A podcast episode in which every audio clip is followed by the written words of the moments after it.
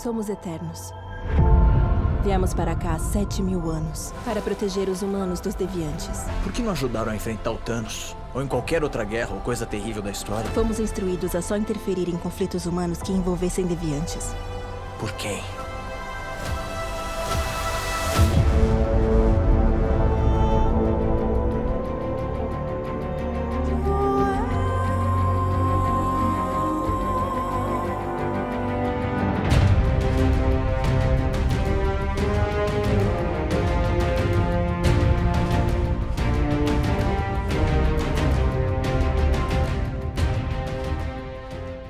Diretamente do Tambor Estúdio, sejam muito bem-vindos a mais um Tamborcast. Eu sou o Lucas Nogueira, o host, e aqui comigo ela, sempre ela, Sarcástica Heroína. Watermelon sugar high, watermelon sugar high, watermelon sugar high, watermelon sugar high. Hi people! Se você não entendeu por que, que eu comecei este cast eterno, com esse song, com essa música, é porque você não viu a cena pós-crédito de Eterno. Sou eu, eu mesma, Vitória Letícia, em mais um momento musical e piadas ruins. Welcome to my life. qual vai ser a música de encerramento do episódio. Sabemos sim, com certeza. Só pode. Inclusive, ele mesmo já revelou que ele não suporta mais a própria música dele. Eu nunca julguei. Nem eu suporto, mas eu cantei. Ninguém suporta essa música mais. Só as pessoas que ficam tentando enfiar. Enfim. Vamos lá, tudo bom? Polêmica! e hoje estamos aqui para debater, discutir, sair na mão por eternos. Tô sem energia pra sair na porrada, velho. eu também. Eu também. Não, mas é porque. Eu, eu, eu, enfim, vamos, vamos, vamos começar vamos mais sobre unir nossa Unimente pra falar sobre Eternos, né? Vamos fazer a Unimente aqui, todo mundo. Uhum. É, lembrando, antes da gente começar, que a gente faz parte do grupo Podcasters Unidos. A iniciativa Podcasters Unidos foi criada com a ideia de divulgar podcasts menos conhecidos, aqueles que, apesar de undergrounds, têm muita qualidade tanto em entretenimento quanto em opinião. Por aqui você tem a chance de conhecer novas vozes que movimentam essa rede. Então entre lá no nosso Instagram, o arroba Podcasters Unidos, é só escolher e dar o play. E você pode encontrar a gente nas redes sociais, todas as redes sociais, Tambor Filmes, na Twitch, Tambot Games, por enquanto. E é isso. Tem mais alguma coisa de, de rede social para falar? Não. TikTok, Kawaii, Instagram, Twitter, tudo Tambor Filmes. Tamborzinhos, tamborzinhos. Segue a gente também lá, Lucas Nogueira e Sarcástica Heroína. Muito bom, importante. Excelentes conteúdos, no dela, no caso, no meu não, porque eu não postei nenhuma foto esse ano, acredita? Postei nenhuma foto. Sério, amigo? Esse escondendo ano. toda a sua beleza ursal Esqueci. O sal. o sal é hoje. Um grande ursinho pimpão. Ei, ursinho pimpão é foda. Te amo. e eu queria fazer um jabazinho meu também, que eu participei do podcast do Podpacast, falando sobre Osimandias, ou Osimandias, de Watchman. Então, procura lá, os podcasts bem, bem da hora, que você vai curtir, eu tenho certeza. Tá começando o Tamborcast. No, God! No, God, please, no! No!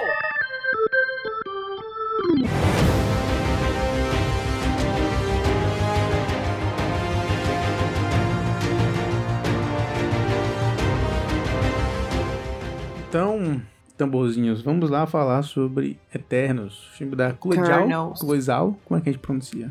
Chloe Chloe Chloe, perdoe a gente por qualquer coisa. Perdoe, Chloe. Esse filme que não vai passar na China. Né? Teve, teve tanto daquele, aquela história lá que, dos países do Oriente Médio que fizeram uma série de concessões de cortes lá e a Disney falou: não, vamos cortar, nós somos a favor da liberdade do artista. E aí depois Mas falaram, no final, o, o capitalismo venceu e disse: a gente vai cortar sim. A Angelina Jolie saiu para falar, não, que, que, que foda que a Disney fez isso, que incrível tal. Aí no, no dia seguinte falou, a Angelina Jolie, Angelina Jolie falou, foda-se Angelina Jolie. Vamos voltar Será que vão demitir Angelina Jolie igual demitiram Camila Queiroz do Verdades Secretas? Será? Não vão. Será? Não demitiram a Letitia Wright? Então. Antivacina de Wakanda. Antivacina, que agora foi. A, paralisaram o filme, né, as gravações. indefinidamente. Tomara que volte Fácil com demitir um anúncio de que logo. demitiram ela. É. Não, mas Tomara. demitir logo já tá atrasado, velho. Começa tudo de novo e bora de demissão. Eu entendo essa covardia da Disney, do senhor Kevin Feige. Mas enfim, voltando aqui pra Eternos, não vai passar na China, né? Porque é, basicamente a Zhao, eu ia falar que ela odeia a China, mas seria muito forte falar isso. Mas ela não tem boas relações com a China e, e com o regime comunista, tal qual o Shang-Chi, né? O nosso querido Simu Liu, garoto dos memes lá. das imagens, esqueci o nome daquele, do Photostock, garoto do Pho- Photostock. E aí são dois filmes que, principalmente Shang-Chi, poderia fazer muito sucesso na China, mas não vai nem passar lá, então. não passou lá. Então, é, enfim, a- e o primeiro filme da Marvel, eu acho que o Viúva Negra também não passou na China, se eu não me engano. Mas, o já foi aprovado, eles já devem ter assistido lá, algum corte e Menino tal. Homem-Aranha sem casa, sem aluguel. Homem-Aranha vai passar chão. lá. Porque esse Sim, filme do Homem-Aranha vai ser. ótimas edições de, de, de vídeo. Eu queria que a pessoa que editou aquele vídeo editasse a minha vida, caraca, cortasse umas coisas. Porque aquele murro no vento que o lagarto leva do nada, um negócio, um negócio acontecendo. E eu E amo a o- teoria dos fãs, né? Eu amo fã. Fã é um negócio que eu, rapaz, eu vou te falar que o povo achou teoria da conspiração. Rapaz, vocês seguram a emoção de vocês pra vocês não saírem de lá decepcionados. O, o braço do, do Andrew Garfield voando sozinho. Não, pô, porque essa Tem um palma. braço porque- é, porque essa palma da mão aí não é do Tom Holland. Ah, E eu, tipo, puta merda, é tão rápido, é tanta porradaria, um bocado de luz na sua cara, um bocado de coisa, né? Botou um bocado de flash pra não dar tempo de tu analisar. E o povo, bem, se a gente botar em câmera lenta, a gente vai ver aqui. A edição, Eu tenho- pô, Eu ia até gravar um vídeo sobre isso, eu até quero fazer. Com sorte eu faço um vídeo sobre as expectativas, né? Sobre como esse negócio das expectativas tá, tá fudendo muito a Marvel e tá fudendo nós mesmos, né? Tá estragando as experiências. Porque, por exemplo, ninguém prometeu que teria três, três Homem-Aranhas. Foi claro que hoje em dia Fanfic, tem muitas fanfic, evidências é- que são, mas o começou povo com lendo fanfic. Começou- É o povo lendo fanfic. O povo criando Começou- fanfic. Alguém criou e todo mundo um surto coletivo. Virou um surto coletivo. Delírio todo coletivo. Mundo começou a, um delírio coletivo. Todo mundo começou a acreditar nisso. E aí. E agora tem muitas expectativas. Vazou tanta coisa, falaram tanta coisa que acho que todo mundo vai assistir o filme na expectativa. Demolidor fudida. tá no filme, Demolidor não tá no filme, o povo foi pro restaurante junto, o povo não foi pro restaurante junto. Aí não sei quem, Doutor Octopus não tá falando com o Peter, o Peter tá falando com os outros Peters. Aí eu falei, Octopus né? vai ficar bom. A gente viu. Se a gente viu dois minutos de filme, foi muito, hein? O pessoal já tem isso tudo. Eu tô tipo assim, ó, filme. gente do céu. Aí, não, não. Agora assim, se tiver três, massa. Se não tiver três, massa também. Tá ligado? massa também, eu vou me divertir do mesmo jeito. A galera aí provavelmente vai se decepcionar bastante se não tiver, mas eu tô de boa, não tenho. E sobreviveu à ausência de Mephisto, Tranquilo. sobrevive à ausência de três Homens-Aranhas. Ah, esse Mephisto será? Mas enfim, voltando pro Eternos, é, eu já vou falar de cara aqui. Eu gostei do filme, achei bom. É, passa longe de ser o pior filme da Marvel. Quem, não sei, eu não entendo que. Pelo amor de. Eu posso falar. Eu vou falar primeiro do óbvio, né? Que você já sabe o que eu vou falar. Capitã Marvel é muito pior que Eternos. O quê? Capitã Marvel é muito Ah, pior que Eternos. Caraca. Só quem vive sabe. Thor, os dois primeiros filmes são muito piores. E quem fala que o terceiro é pior também, eu não vou, não vou, não vou discutir. Julgar, né? Não Uhum. vou julgar. É, Homem de Ferro também tem um filme muito pior. Homem e Formiga, os dois Homem-Formiga são muito piores que Eterno. Ou seja, eu não vou, eu não vou parar aqui, né? Eu tenho- os filmes tem muito filme pior. Era só um comentário breve, mas cada vez que você faz, o- abre um, né, um novo leque ali de possibilidades de filmes que não, que não são, que são tão, não é tão ruim quanto Eternos, é sobre isso. Eu acho que a gente já pode até começar a falar sobre isso, né? Sobre essas críticas que o filme tanto levou. Porque, por exemplo, aí vamos falar. A gente vai falar de, dos- das questões sociais, né? Que o filme leva, que também gerou alguma versão. Mas, é, falando em termos de filme mesmo, eu vi muita gente falar que é arrastado. E eu vou te falar, eu não achei não. Também não eu, achei, eu não. não olhei no relógio uma vez, assim, pra Eu ver também não, que horas eu era. O também filme não. passou de boa pra mim. E ele é um filme grande, né? Sim, duas horas e Passou. pouco, né? É, passou de boa pra mim, assim, não, não tive Sim. nem um pouco de, de, de- problema com ele, não. Tive problema com a Contei história. mais tempo em Tive, Duna. eu também. Eu também. E foi uma experiência muito parecida pra mim, porque também tava um frio do cacete. Mas pelo menos eu, eu levei casaquinho pra, pra, Congelados, pra Frozen. Eternos. Mas é, o filme ele tem realmente um ritmo bem lento, né? A Zhao faz. Eu não diria nem que é lento. Eu não acho ele lento. Também Eu- não. é porque ele é contemplativo, é porque a gente vive nessa geração ansiosa, né? Geração TikToker.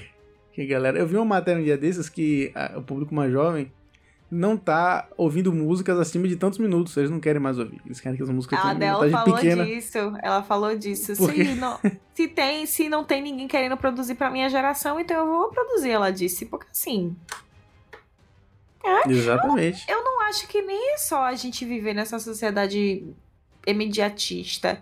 Eu acho que a própria Marvel ela criou uma fórmula por 10 anos do que a gente teve Uhum. nesse panorama até agora.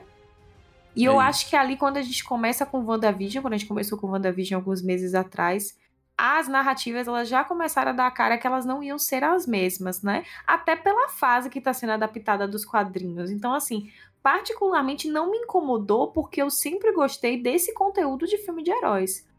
Que é Uhum. uma coisa que às vezes a DC conseguia captar melhor na minha, na minha percepção, né? As discussões que coloca, né? As coisas que. Apesar de às profundidade. Vezes. Isso, apesar de às vezes ter uns diálogos bem rasos, porque, gente, pelo amor de Deus, vocês têm diálogo profundo todo dia na vida de vocês, no dia a dia? Porque eu não tenho. Então, assim, há momentos. Então, o filme não é também assim, a gente exigir que toda hora fique ali uma. Um Nietzsche, um Kierkegaard rolando no, no, no meio do diálogo. Porra, puta merda, vocês também me, me economizem, né? E, mas você consegue ver os personagens e as complexidades dos personagens. Que às vezes é Uhum. muito difícil em um filme que tem muito, tem mais de um herói protagonizando. Que sempre foi o caos que eu falava de Vingadores. Eu fazia, eu não sei quem tá acontecendo, o que, que tá chegando todo mundo, todo mundo metendo porrada. Claro que o filme ele tem muitas cenas lindas de, de, né, de luta, as coreografias são incríveis, os efeitos especiais são assim, eu vou reclamar. Mas ao mesmo tempo a gente vê toda uma mitologia, que é uma coisa que eu acho interessante, né? Então a gente Uhum. tem uma deidade, a gente tem uma deidade com com um foco, com um ideal, e toda a base narrativa do Eternos está nessa questão do ideal. O que é que você acredita, o que é que você não acredita, até a gente saber o que são realmente os Eternos, né? Então eu acho que ele Hum. não é. Realmente eu concordo, ele não é lento, ele é contemplativo. Mas em momento nenhum eu realmente parei pra olhar a hora. E assim, eu tava muito incomodada, porque eu fui num dia. Fui num dia que tava cheio, cheio assim, né? Enfim, dentro das possibilidades aí o cinema. É, e me incomodou muito as pessoas conversando. E por Uhum. aí eu percebi o tipo de narrativa que era, o tipo de narrativa que você tem que sentar mesmo pra assistir. E eu ouvi muito comentário, o povo ficava comentando, pô, que filme ruim, pô, não é igual não sei o que lá que a Marvel fazia, não sei o que. Eu de lá pra cá, disse, cala a boca, desgraça. Veio pra porra do cinema pra ficar fazendo comentário. Que inferno. e eu tentando, sabe, é, entender ali, sim, ter a experiência, porque é um filme que te pede pra te ter um. Pra, até porque é um filme de origem, né, velho? Então, tipo assim, você Uhum. tem que entender de onde eles vieram, cada um deles com os poderes. Literalmente então, de assim, origem, né? Inclusive do isso. planeta. Inclusive, é uma cosmo. De Uma, cosmo uma cosmogonia, né? Uma cosmovisão. Então, como é que, como é que surge aí? é, é, Enfim, então, assim, ele é todo Uhum. questões, assim, bem de ideologia, do que é que você acredita. Tem uma coisa, assim, de fé, não literalmente religiosa, mas Sim, acho que, que é o- você- o grande tema central do filme é esse, a Sim, né? E aí tem essas representações deidade, essa coisa mitológica, né? Eles são praticamente deuses, né? No, no, no rolê, até a Uhum. gente descobrir do que se trata. Então, assim. É um filme que, putz, eu queria que já tivesse lá no Disney Plus pra eu poder assistir de novo, porque. O que, que você está sentindo bem? É porque foi meio. Sabe? Eu não queria que Uhum. tivesse tido tanta afobação ali das pessoas. Tô desacostumada, né? Dois anos aí sem, sem frequentar, mas gostei, às vezes, de algumas cenas que a gente vai comentar depois que teve gritinho, teve coisa e tal, assim. Uhum. Então, às vezes, a sensação gostosa que eu, eu não tinha um tempo. Mas concordo contigo. Eu gostei bastante de Eternos, logo falando que eu não tenho muita coisa pra, pra Olha aí. meter o pau, não. Fui- Deixa pra tu, pode ficar em paz. Eu falei dessa coisa do- da, da geração ansiosa Uhum. porque é, tem um vídeo há muito tempo atrás que eu vi de um youtuber, eu esqueci o nome dele. É um cara que ele fala sobre filmes e tal, cinema. Eu esqueci quem é. Mas enfim, é, ele fala sobre a pausa nos filmes. Isso é, é algo que hoje em dia as pessoas não têm mais paciência pra pausa. entendeu? A pausa, é, ela fala muito dos filmes do do Miyazaki, lá do estúdio Ghibli. Eu ia comentar É. isso. Uhum. E tem muita pausa nesses filmes. Né? Tem, tem cena lá na viagem de Chihiro, por exemplo, dela lá no trem, que é só ela no trem, o trem passando e. Nos filmes jap- japoneses tem muito isso, né? Os animes não, os animes são um bocado de criança gritando, mas nos filmes e tal, tem, tem isso. E a primeira vez que a gente vê, é, a gente viu lapsos pequenos nos filmes da Marvel. A gente viu o Capitão América se barbeando lá, né, pensando na merda toda. Falou, caralho, vamos entrar nessa missão aqui pra matar o Thanos. Aí tem ele se barbeando. E ele refletindo ali, mas é muito curto. O que não Aqui faz não, sentido aqui- nenhum, né? Porque Exato. vamos derrotar um titã que vai apagar metade da população mundial, mas antes disso eu vou fazer a barba. Prioridades, né? Prioridades. Prioridades, Prioridades na vida é. de um homem. O do homem branco, né? Qual é tipo Ah. o problema do Capitão América? Aí ele. Aí no Eternos. E eles são uma família, né? Então, assim, rola uma discussão. A gente viu o Ícaro. O Ícaro, ele faz muito isso. Aí eu concordo até que é chato. Ele, mas eu não acho que seja um erro do filme. Ele briga muito, aí ele sai. Aí ele Eu acho que pensar. Icarus foi feito pra ser chato, fio. Ali foi de Nossa, o sentir... Icarus é muito chato. Não, Personalidade mas É, é- é- é muito chato, é muito chato. E aquele ator. Eu já vi coisas boas dele, mas ele. Não, não, não, não, não. Mas desceu. eu acho que a atuação o- dele foi boa se o sentido era tornar o personagem totalmente indesejável, assim, uma coisa incômoda. Eu acho que ele conseguiu. Se era esse o intuito de que, de, né, que É, se o objetivo dele era, era ser sem graça, ele atuou excelente. É porque ele parece um robô. Ah, meu Deus, mas faz sentido, porque tecnicamente eles são, né? Mas. Ele. Você entendeu, né? Mas o, o Jon Snow mesmo, ele aparece três minutos no filme, ele é igual a Zendaya no Duna. E ele, ele tá muito melhor, tem um carisma, tem tal. Claro, não é, não é um, um bom ator, ele não acho que ele seja um grande ator. Mas ele tem Ai, carisma. Kit Kira, então. Ele tá menos com cara de, de sabinado, porque Game of Thrones ele é um cara que a gente, eu acho que a gente tem empatia por pena. Né? Então porque. Mas chega uma hora que ele fica chato, né? Porque assim, não faz sentido nenhum aquele Nossa, final de fica game. muito- Caraca, muito sem graça ele devia aquele ter personagem morrido, ele devia ter ficado Nossa. morto. Ninguém devia ter ressuscitado o Jon Snow. Cara, se ele tivesse morrido, tinha sido tão mais legal, né? Ele tinha Não ficado- é, tinha, velho, Tinha, tinha todo- peso no é, tipo, personagem, tinha tido. E isso a gente tinha ficado consternado e acabou, acabou. Não ia Aí terminar volta com pra ser um bananão. Exatamente. Nossa, um Mas eu acho que é aquela coisa de que às vezes é, é, nesse filme ele também tem esse arquétipo do, do inocente, né?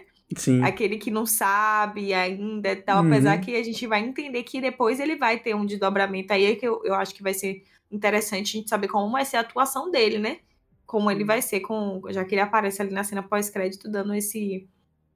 Esse entender de que ele vai ter, né? Uma um desdobramento. Disney Plus, sabe? E é uma. Não sei. Ah, eu gosto de Kit. Então, agora. É, como, é, como é o nome dele? Kit Robert. Mad... Não, ah. Robbie, Robbie- Robbie, Madden. é, Robbie Madden. É alguma coisa, Richard Madden. Richard, isso. Rapaz, bichinho, tu foi feito pra ser chato, viu? Porque da hora que tu aparece até a hora que tu vai. Não, É. na hora que vai embora a gente já fica, rapaz, foi tarde, né? Como é que ninguém. Porque o cara tá escrito na cara do cara, Lucas. Filho da puta. Tá escrito, é. E ele, ele né, pega um pouco de surpresa, né, quem, quem acompanha mais os Eternos quadrinhos, porque o, Icarus é uma espécie de protagonista do- dos quadrinhos, né?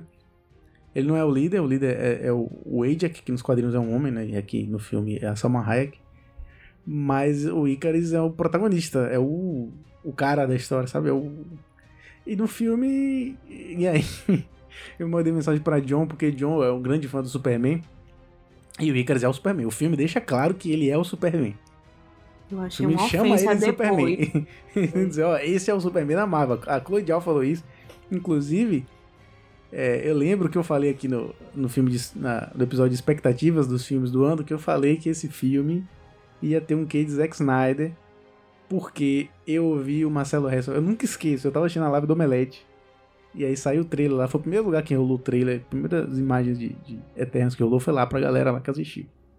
E aí uma- o Marcelo Hessel voltou. Eu tava curiosíssimo pra saber. Ele falou: Parece um filme do Zack Snyder. Parece um Man of Steel. Que é um filme mais. Ele é. Ele, ele parece. Ele não, é, é- não tem aquele colorido estourado da Marvel. Ele tem uma coisa mais desaturada. Tal. Mas assim, estilo mesmo de filmagem, contemplativo. O, o Man of Steel é bastante contemplativo. É porque as pessoas estão acostumadas. As pessoas lembram das brigas do Superman quebrando a porrada e matando geral, esteve na cidade. Mas é um filme bastante eu contemplativo. lembro dele lá no negócio da neve, aquele negócio na hora que ele bota É. a mãozinha dele no chão, e aí mostra a mão dele, aí mostra a Exato. capa dele voando, aí aquele momento do vento frio passando no seu ouvido. E aí Bastante levanta, contemplativo. voa. É, mas, A mas cena eu dele na fazenda pequeno brincando com o negócio, que ele Sim, bota em câmera sim. lenta e bota. a borboleta que depois aparece Uhum. no, no, no, né, no Liga da Justiça do próprio Zack Snyder. Tem uma Aham. coisa assim que eu, que eu acho legal. Eu sempre gostei, mas assim, Icarus foi. Putz. E às Mas vezes aí- horas que tenta ter humor, né, amigo? Aí piora o rolê, né, velho? É, verdade. Mas aí eu lembro que eu falei que o filme teria nessa pegada. O filme estreou, eu vi trailers e eu falei, porque o trailer, as cenas do Icarus no trailer é, é a cena do Man of Steel cuspido escarrado. Até quando ele dá. Tem uma cena que ele tá voando e desce a porrada no, no, no- no monstro lá no Deviante. A cena é igualzinha a cena da porrada. Aí eu sabia que o filme tinha esse estilo. E eu falei com algumas pessoas depois que o filme saiu. Eu falei, ó, esse filme é realmente. Tem muita inspiração do Zack Snyder aí nesse filme, do Man of Steel. E aí veio a própria Chloe Zhao falar que, que ela se inspirou no Man of Steel, que foi o filme que despertou ela a paixão por filmes de heróis, por super-heróis. Foi o Man of Steel que inspirou ela. E aí, evidentemente, ela levou disso pra o- esse filme. E aí ela falou: eu, eu- fiquei apaixonada pelo Superman do, do Henry Cavill. E agora a, a gente tem o nosso Superman na Marvel. Não, E achei aí- ofensivo. Se fosse o próprio Henry Cavill, eu falava ofensivo. Pudesse, me chamasse pra fazer. Mas não me fizesse, uma- não ia perguntar se essa garapa, porque não é. Eu entendi o que você quis dizer, na estética, algumas conduções Uhum. ali, putz, mas no carisma o cara é muito. Putz. E aí eu falei com o John, porque John vive. John, segundo ele, o, o super-herói favorito dele é o Superman. E aí a gente comentou uma vez, conversando, sobre como um dos erros da DC, inclusive eu e você já conversamos aqui, né? No, no, em um dos casts que a gente gravou, que um dos erros é fazer o Superman do mal. Que a DC tem batido muito de colocar o Superman como vilão. E aí a gente tem essas produções paralelas tal, não sei o que. E aí todo mundo bate na DC pra fazer o Superman do vilão. Aí vem a Marvel, o que, é que ela faz? Superman vilão. Superman Bota o cara pra roubar tudo, velho. O cara é o. Cara, velho. E é um plot que, tipo assim. Você sente que aquilo vai rolar, né? Não é nenhuma surpresa exatamente. Então, putz, é verdade, assim. E assim, mas a questão que eu acho que retira a ele desse lugar de Superman é que ele não tem o questionamento existencial que o Superman tem, né? Uhum. Ele é o único eterno que é praticamente tirado da humanidade dele mesmo, né? Porque ele acaba ficando. Como é o nome do, do, do negócio? Do robô lá? Qual robô? O Celestial? O Deus? Celestial, sim, a deidade. Como é, É o nome da o- deidade? Do Celestial Arishan. Arishan. é isso o Arishan. Arishin. É, o Arishan. O que, que eu tava falando? Ah, sim. Na hora que ele, ele, ele é conectado aos ideais do Arishan, né? Então, assim, ele não tem essa coisa existencial que é o que faz o Superman ser o Superman em relação a, outra, a outras coisas. Então, ele, ele é o único eterno que não, tem uma, não, não se conectou, né? à Uhum. humanidade. E aí é isso que faz o rolê dele ser desenvolvido ali, mas putz. Aí também achei meio uma coisa invencível naquela hora que ele vai pro. É, Ah, total, total. Fora que o Tá. Irishin parece um robô de um desenho que eu via quando era criança, eu e Yasmin comentamos isso. Que era na hora do almoço, que ele, é, ele andava com um menino, ele treinava um menino, eles iam pra escola juntos. E aí Medabots? Ele... não, e aí ele era um holograma. Quando ele não queria parecer um robô, ele tinha um holograma, como se fosse um, um homem. Eu e Yasmin lembramos desse desenho, porém a gente não faz a mínima fucking idea de que se trata esse desenho. A gente não tem nem como ter a, acabouço pra entregar isso aí pra vocês. Não é da minha época esse desenho, não. Como eu não assim? tinha Não é da sua ainda, não. época? A gente tem praticamente a mesma idade. Eu não tinha nascido ainda, não. Não tinha nascido, velho. Que obra, meu amigo. Mas Nunca falar continue. desse desenho na minha vida. Eu vou Mas, pesquisar aqui essa porra. É um, um problema que eu tenho. Eu falei aqui que o filme ele tem essas coisas meio Zack Snyder e tal. Ele não é tão colorido. E é um problema que eu tenho que eu acho no filme. Não é algo que, que torna o filme ruim. Mas pra mim um, um problema, uma oportunidade horrível que eles desperdiçaram. Uma oportunidade muito grande que eles desperdiçaram. que é justamente de não ser colorido, porque o filme é baseado nos personagens de criação do nosso querido Jack Kirby. E, o Jack Kirby não existe nada mais colorido.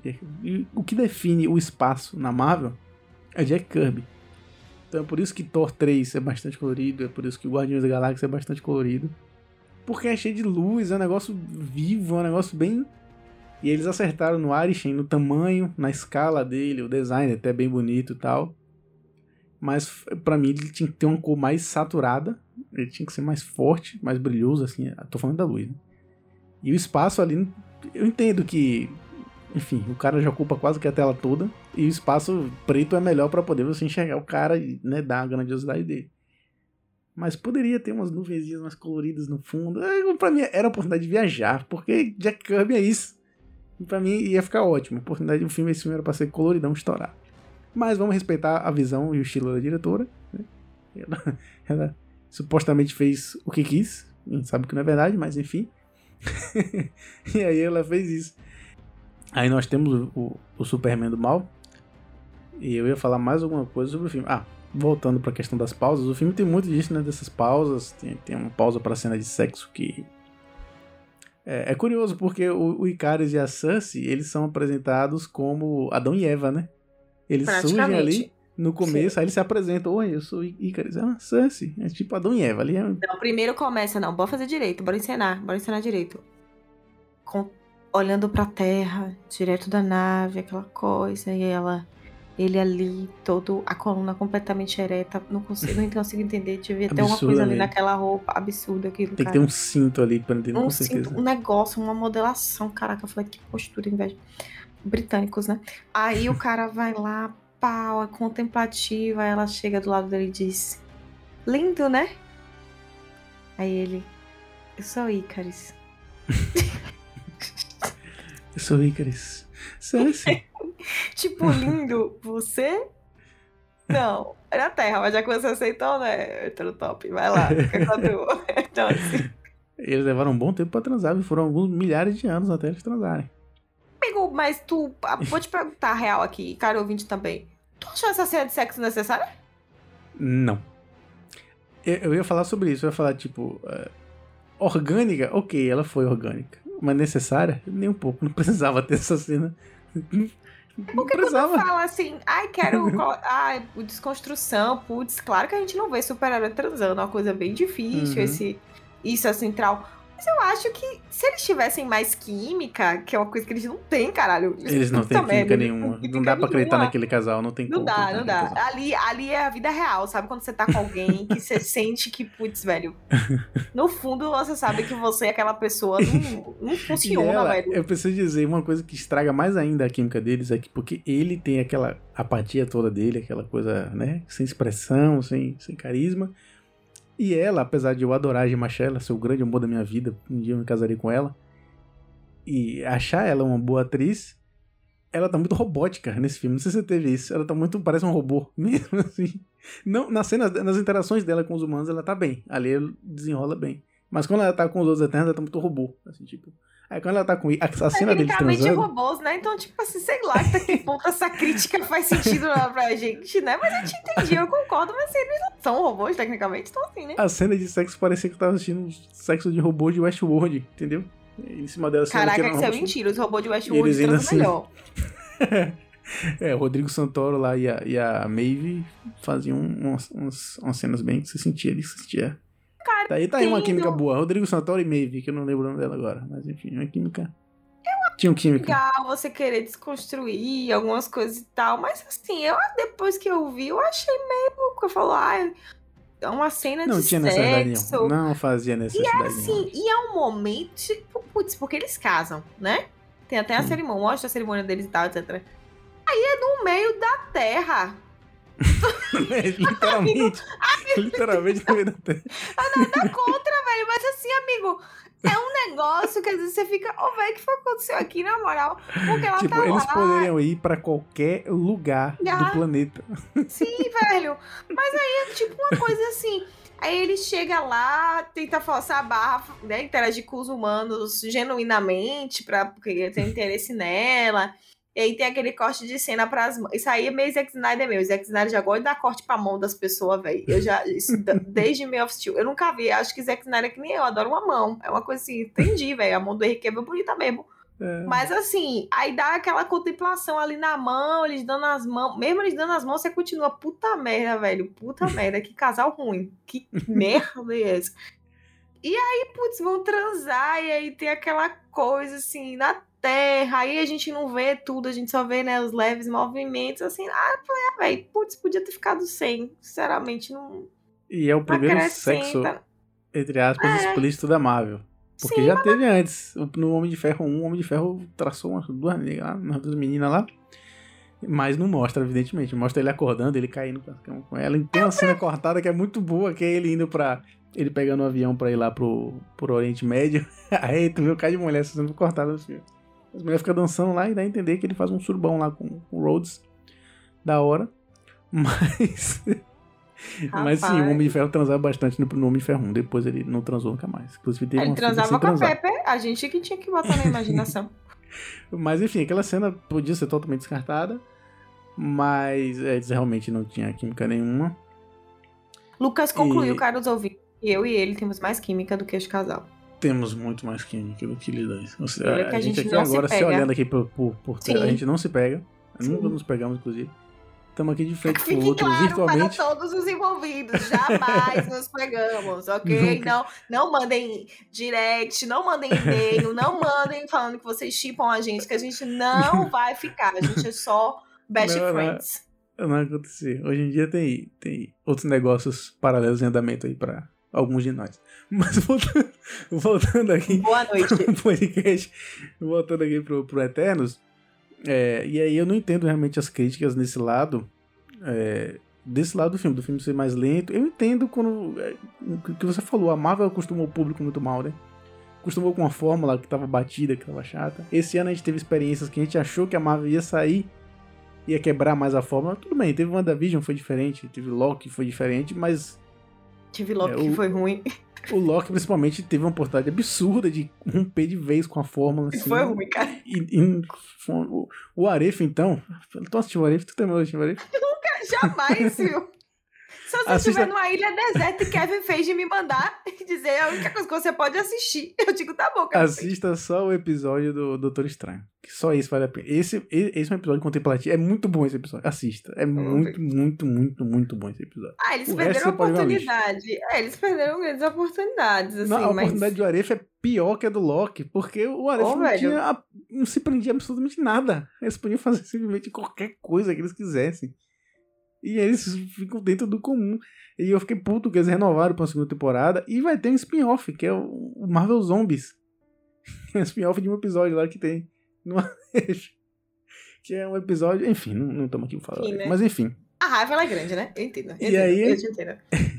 Eu entendo as críticas dessa galera que tava esperando mais um filme seguro, feijãozinho com arroz, e vem esse filme, o Eternos, que não é o filé mignon, não é um caviar, mas não é um feijão com arroz, é, é um, é uma macarronada.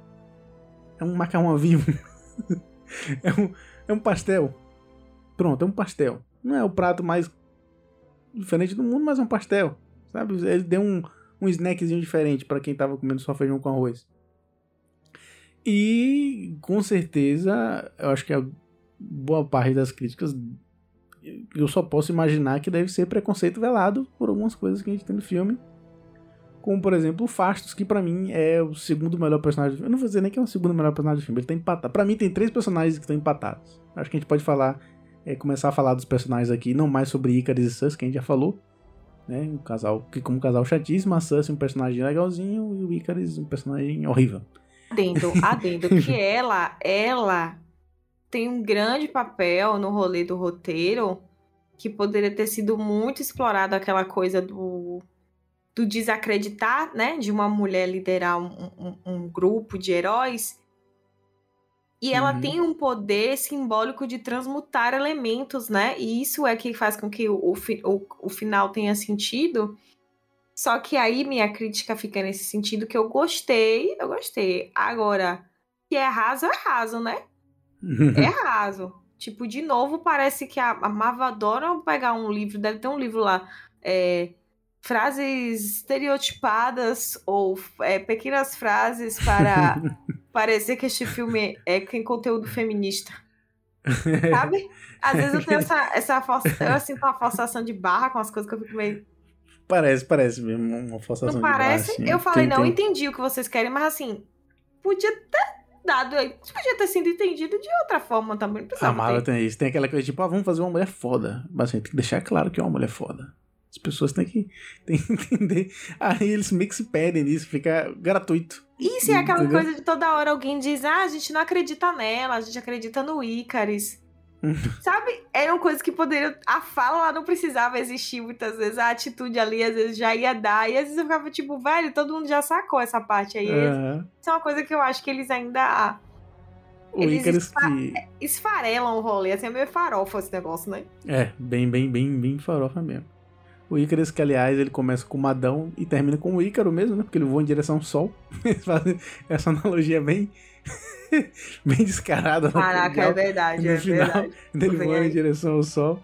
Mas antes da gente continuar falando dos personagens, tem, tem essa questão, porque eles estabelecem que eles são os padrões para as divindades humanas. Então, eles são os deuses romanos, eles são os deuses eh, gregos. Eu queria falar grego primeiro, depois romano, mas enfim, que são os deuses gregos, são os deuses romanos. Inclusive, tem várias. Eu não Hindu. sabia. Hindu, eu não sabia. Eu vi um, um, em um podcast, acho que Cinema com Rapadura, que um cara lá falou de outro cara que falou que o, o Fastos, ele é. Tem uma comparação com um orixá, que eu não tô lembrado quem é, que é um, um orixá da tecnologia e da, das armas e tudo mais. Que o Fastos poderia ser, inclusive, uma, uma analogia pra ele.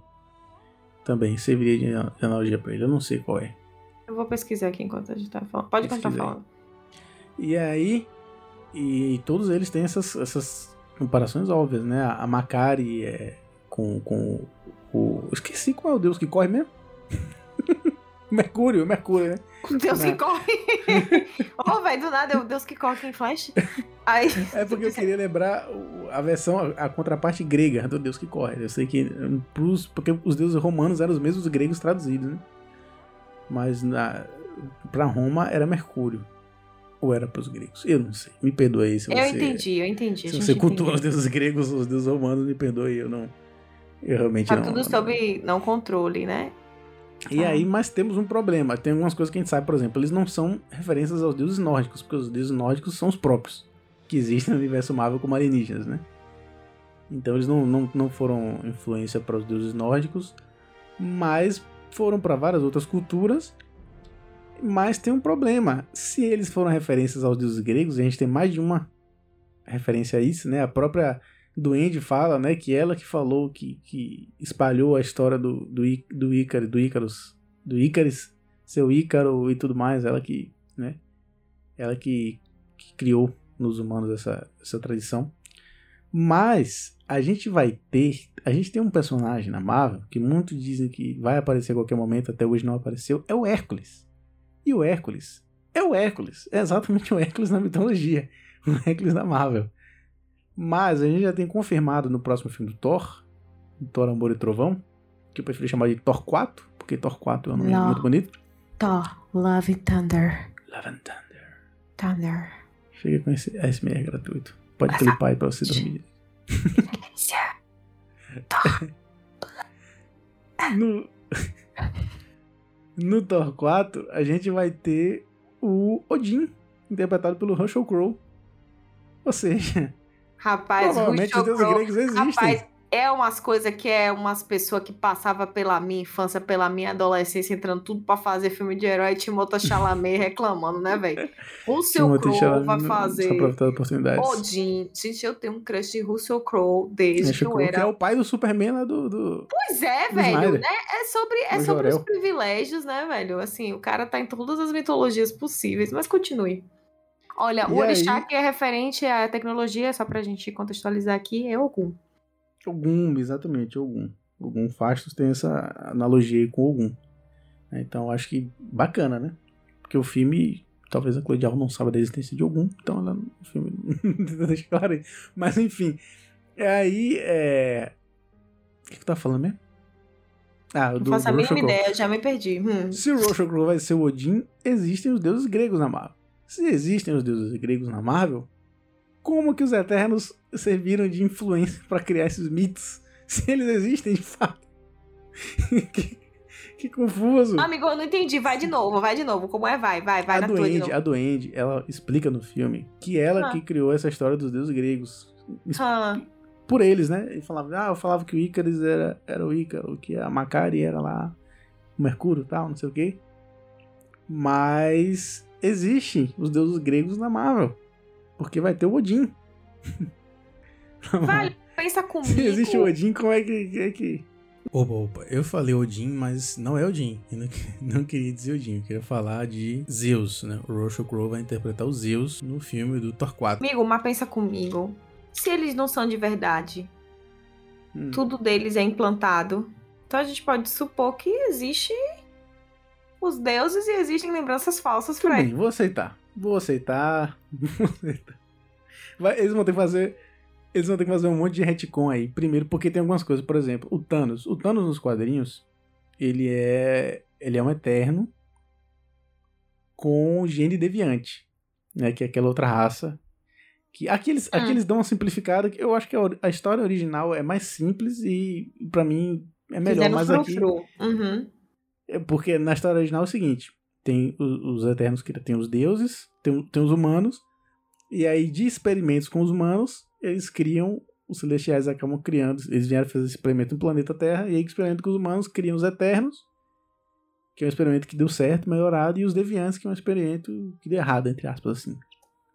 E aí eles, os humanos os Eternos e os, e os Deviantes tão, têm essa ligação eles mantiveram a, a, a coisa do experimento, porque, né, se eles são robôs, então, de certa forma, eles são experimentos, né, que se fazem.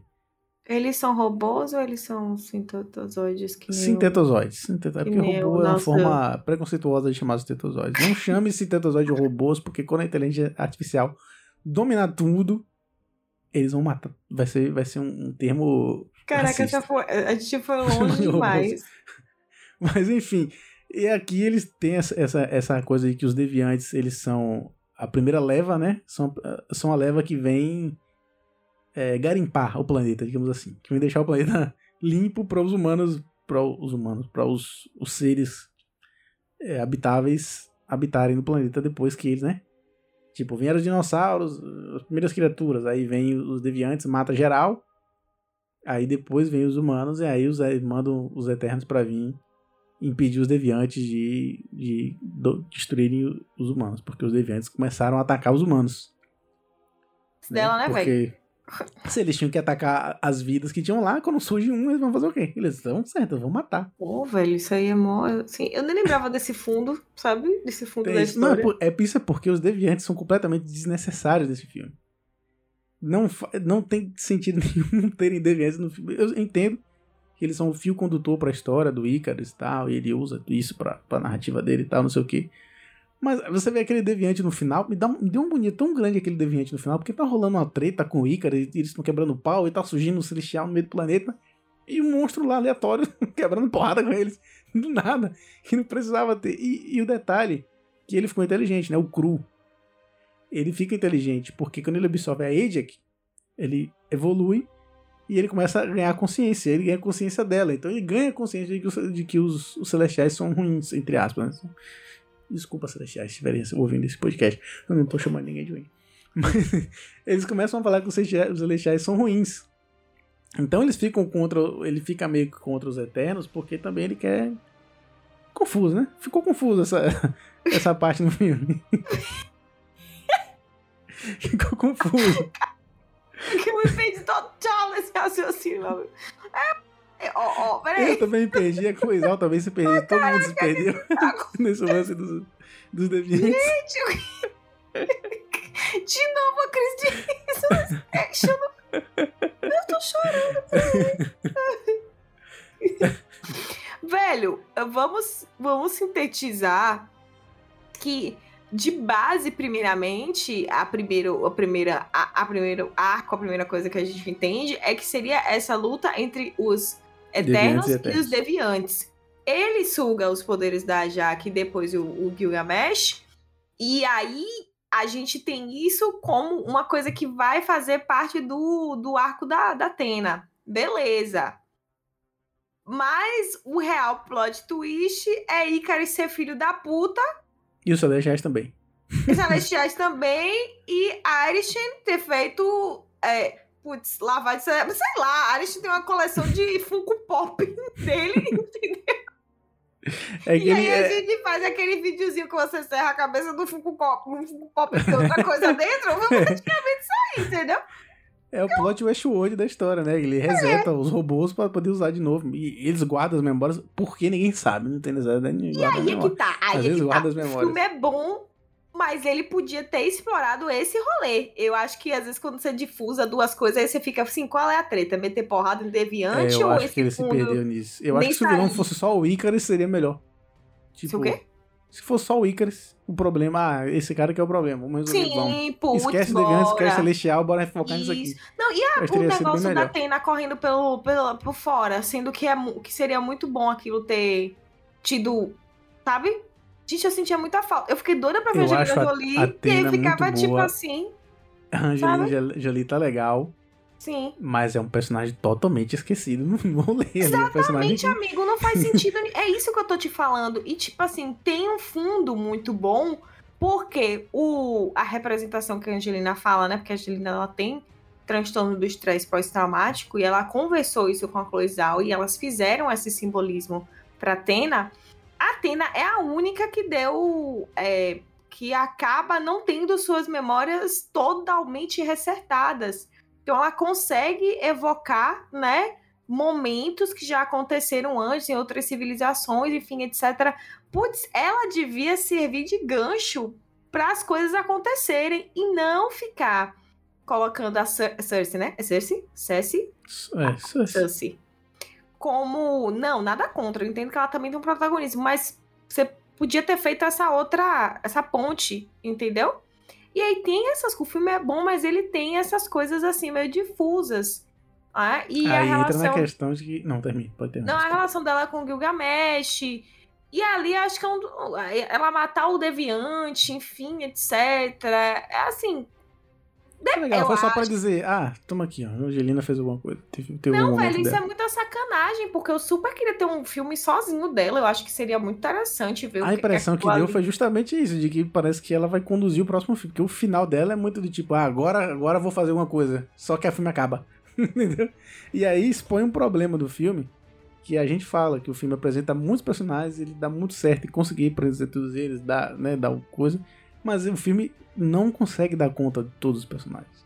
Não consegue. A gente tem a Atena que eles tentam, e porque, eu acho que muito mais porque a Angelina Jolie, né, eles dão lá o arco dela ali, pequeno com o Deviante, lá, que ela resolve tal, essa treta, e é por E isso que o menino Deviante tá lá. O menino lá que controla a mente, como é o nome dele? Ah, pra mim é o meu, meu personagem favorito. É, o, Eu também fiquei mó querendo que. Drug. Dru- ah, Como é? O Drug, é um- Drug. Gente, mas eu fiquei crushando tanto aquele ator, porque. Ele é muito bom. Ele, ele tem uma cara de filho da puta, né? Ele tem uma cara de Caralho, vilão, eu assim, tenho- de cara que Eu vai... tenho um problema muito sério com isso. Eu olhei pra cara do cara e fiz, caralho, puta merda, eu pegava, que desgraça. Ele, e ele é um cara, ele é um cara que ele tem mais. e é curioso, porque quando o pessoal fala, ah, eles vão foder todo mundo, e ele fala, tipo, ah, não vou ajudar vocês, não, foda-se, por mim explode todo mundo. O que não faz o menor sentido, porque a treta dele é justamente porque ele era o que se importava com os humanos. ele tentou com a galera, ele começou a interferir porque ele queria ajudar os humanos. Não era ninguém, era ele. E aí não faz sentido na hora que vão salvar os humanos eu falar, foda-se, eu não tô nem aí. não faz sentido essa treta. Trauma, velho, trauma. O cara ficou traumatizado zilhões de anos fazendo as coisas. Quando dando certo, o cara falou, vou me fechar aqui, quem nunca? Mas, pô. Né? Drug. E Porra. aí o, o, E a o relação Drug, dele com o Macari, que é uma coisa que poderia, que a gente sente. Ali tem química. Ali o aí, bagulho aí rola. é que tá, tem que. é, é, eu acho que muita gente tá dizendo, ah, o melhor casal, tá? Nos que já comprou. Eu acho que porque tem química, mas o filme não dá essa condição pra gente. Não ainda. dá.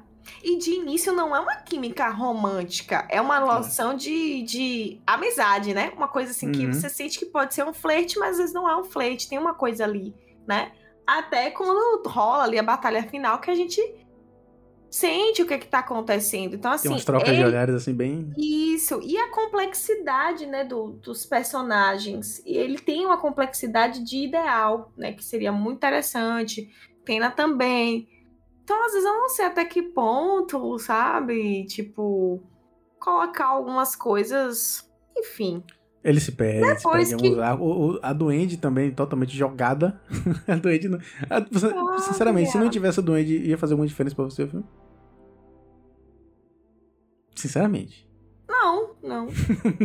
Não tem. Ela não, ela não faz diferença nenhuma na história, a Duende. E, e o negócio meio, meio, meio bufado de botar, tipo, ah, ela tem inveja lá da, da outra.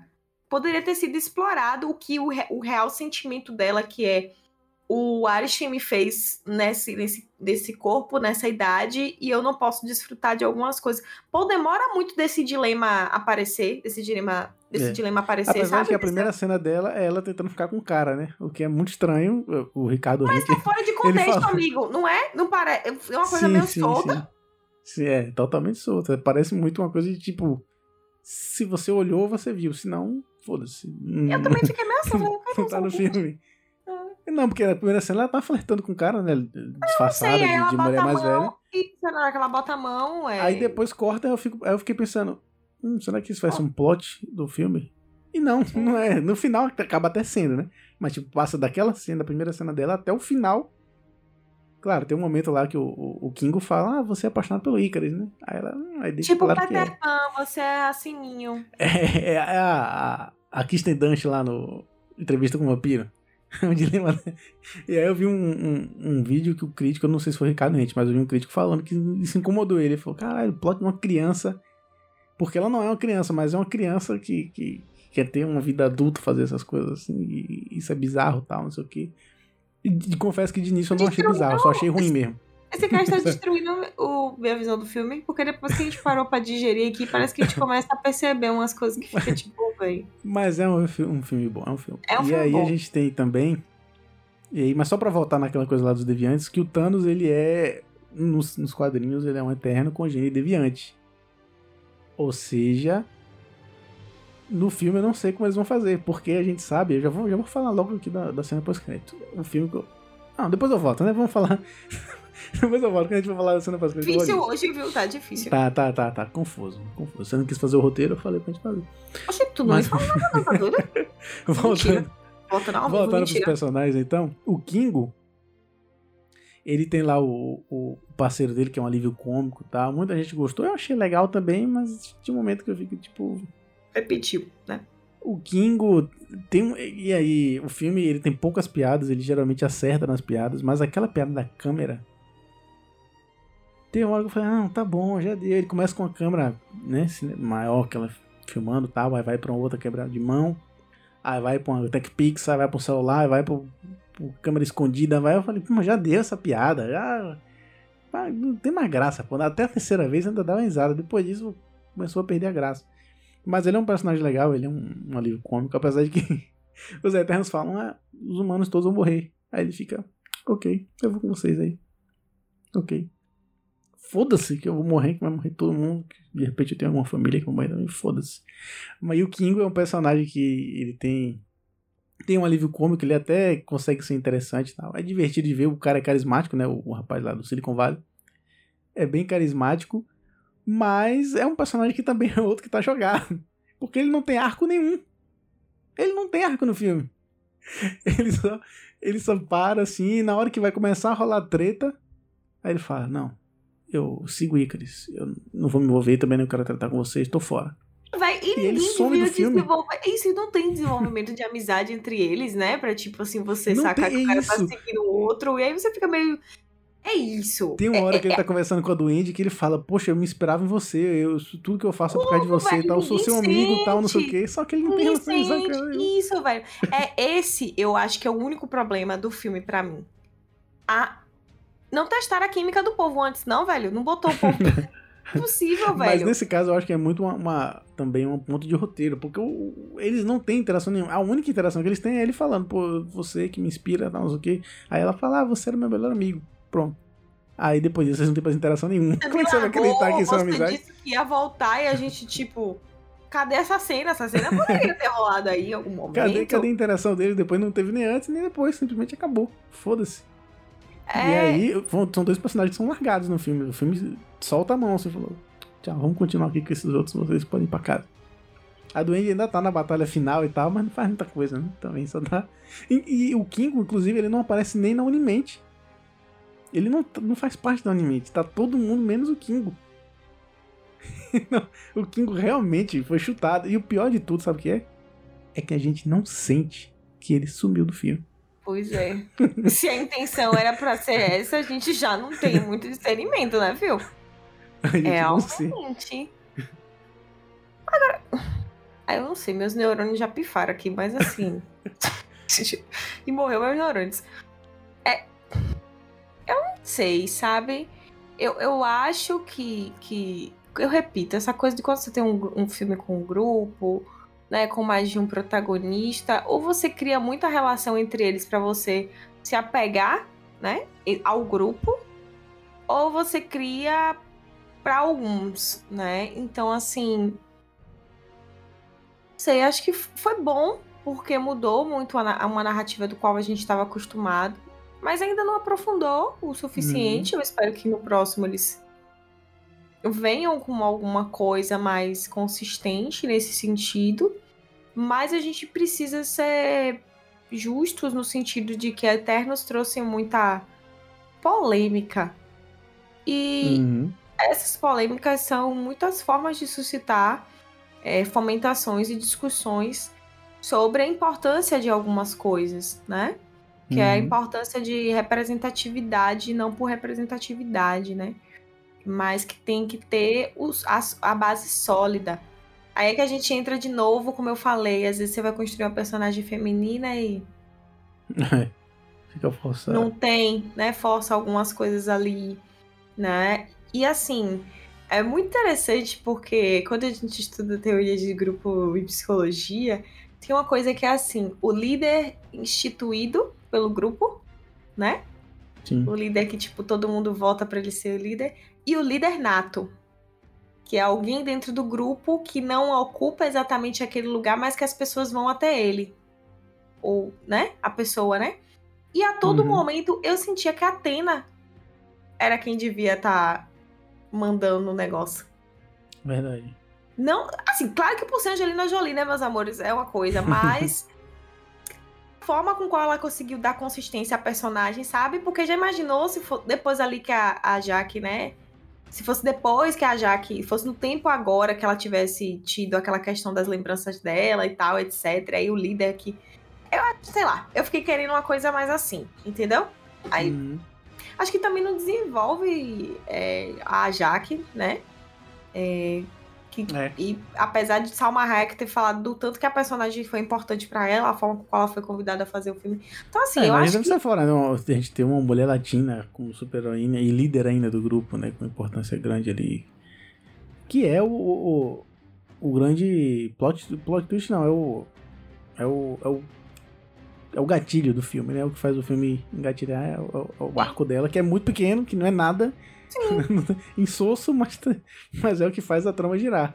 Não, mas isso que eu tô falando, eu até fiz esse comentário no Instagram. Eu acho que todas as coisas desse filme foram mínimas em relação a algumas coisas. Sim. Mas que antes a gente não tinha nada. Mas isso Exatamente, não é, significa que a gente não possa estar aqui pra criticar o mínimo, como senso crítico, Exato. e dizer, putz, você deu um papel principal para de líder pra uma mulher latina, enfim, etc. E no caso aqui, a gente criticando, mas também reconhecendo a importância Sim, e, a importância e a grandeza de- de tudo que o filme faz. né? Isso, o primeiro é, super-herói do, no sentido do universo MCU é assumidamente gay e é um homem negro, então, sabe? Uhum. A questão dos corpos gente- que a gente tava lendo mais cedo, né, também da representatividade. Mas, por exemplo, as personagens femininas continuam sendo mulheres muito, muito padrão em algum nível, né? Uhum. Então. Algumas, tá? Algumas. Tem, a- tem os recortes aí, né? Dos personagens legais, e eu vou citar. Eu tenho três favoritos, né? Mas o. O Gilgamesh, ele tá beirando ali, pra mim ele não é dos favoritos, é porque o arco dele é muito pequeno também no filme, mas assim, no momento que ele aparece no filme é bem legal, dá uma paz, dá uma leveza no filme quando ele aparece. Dá uma tranquilidade. Ele é tipo o cara que você fala, ó, tô seguro, tô safe com esse cara aqui. e ele também não é um, um cara. Um cor- ele tem um corpo bem estranho, na verdade, assim, ele tem umas pernas finas, os braços malhados, mas ele tem um. o torso dele é gordo. então, ele tem um corpo meio estranho também. Então já é um, um herói também diferente. Aí tem a Makari, que também não tem tanta história assim, mas ela funciona muito bem. Ela na ação é muito boa. Ela parece ser a mais efetiva na ação, né? Tanto nas cenas do passado a gente vê ela correndo para salvar a galera ou para fazer alguma coisa. E na luta final, na batalha final também ela é muito importante. Além do que ela tem um grande carisma e tem essa representatividade, né, de ser uma pessoa surda, né, uma pessoa um deficiente auditivo no filme e com a curiosidade de que ela criou os nomes deles, né, na, na linguagem americana de sinais, que não existia os nomes dos personagens lá, ela que criou. Sim. E ela fala e, e, E que por causa da presença da, da atriz, né, no, no filme e da personagem, é, aumentou o número de pessoas buscando por aprender linguagens de sinais. Isso, Eu acho isso é muito. importantíssimo. Isso é, é isso que eu tô falando. Que a Uhum. gente vinha aqui e criticar o filme enquanto obra cinematográfica, roteiro, enfim, etc. Faz parte, é, é o que a gente faz aqui no podcast. Mas como eu fiz uma postagem lá no, no meu Instagram, a importância de Eternos. Porque existem Uhum. coisas que abrem portas. E foi o que esse filme fez, né? Para algumas. para que as pessoas se sintam representadas, elas possam sentir que elas também podem ser super-heróis e super-heroínas, né? Então, isso aqui é que tornou esse filme, desde o início, algo muito simbólico, muito importante. E foi por isso que ele recebeu hate gratuito. Uhum. Então fique claro que quando a gente faz uma crítica aqui à narrativa, a gente não tá fazendo a crítica infundada, né? A gente tá falando Uhum. da crítica do filme, mas a É, gente é, mais, tá... é mais uma crítica técnica mesmo, de Exatamente. estrutura e tudo mais, não de... Mas no sentido geral, a gente não tá fazendo. A, a gente não tá dando hate no filme, tá? Só Uhum. pra. Se não ficou claro aí pra vocês. Até é- porque nós é- gostamos bastante. Vitória, Exa- então, quando, quando terminou as mensagens que mandou, quase chorei ali, né? Falei, cara, Eu tava muito emocionada, realmente, porque o filme ele dá uma empolgada, assim, ele dá uma resgatada arquetípica mesmo no que é um herói. Um herói não é só um personagem que mete porrada em outro. Ele E é um filme diferente da Marvel. É o que eu falo pra galera. Ele é um filme. Ele é o primeiro. Ele é um filme realmente diferente da Marvel. O que não quer dizer que seja inovador. Eu acho que ele ainda perde muitas oportunidades, como a gente falou aqui, né? Ele perde muitas oportunidades, ainda se segura muito. Mas ele é diferente. Ele não é um, filme igual. Tanto é que só- a gente só lembra que é da Marvel porque citam os personagens lá, as coisas, o Thanos cita, cita direto.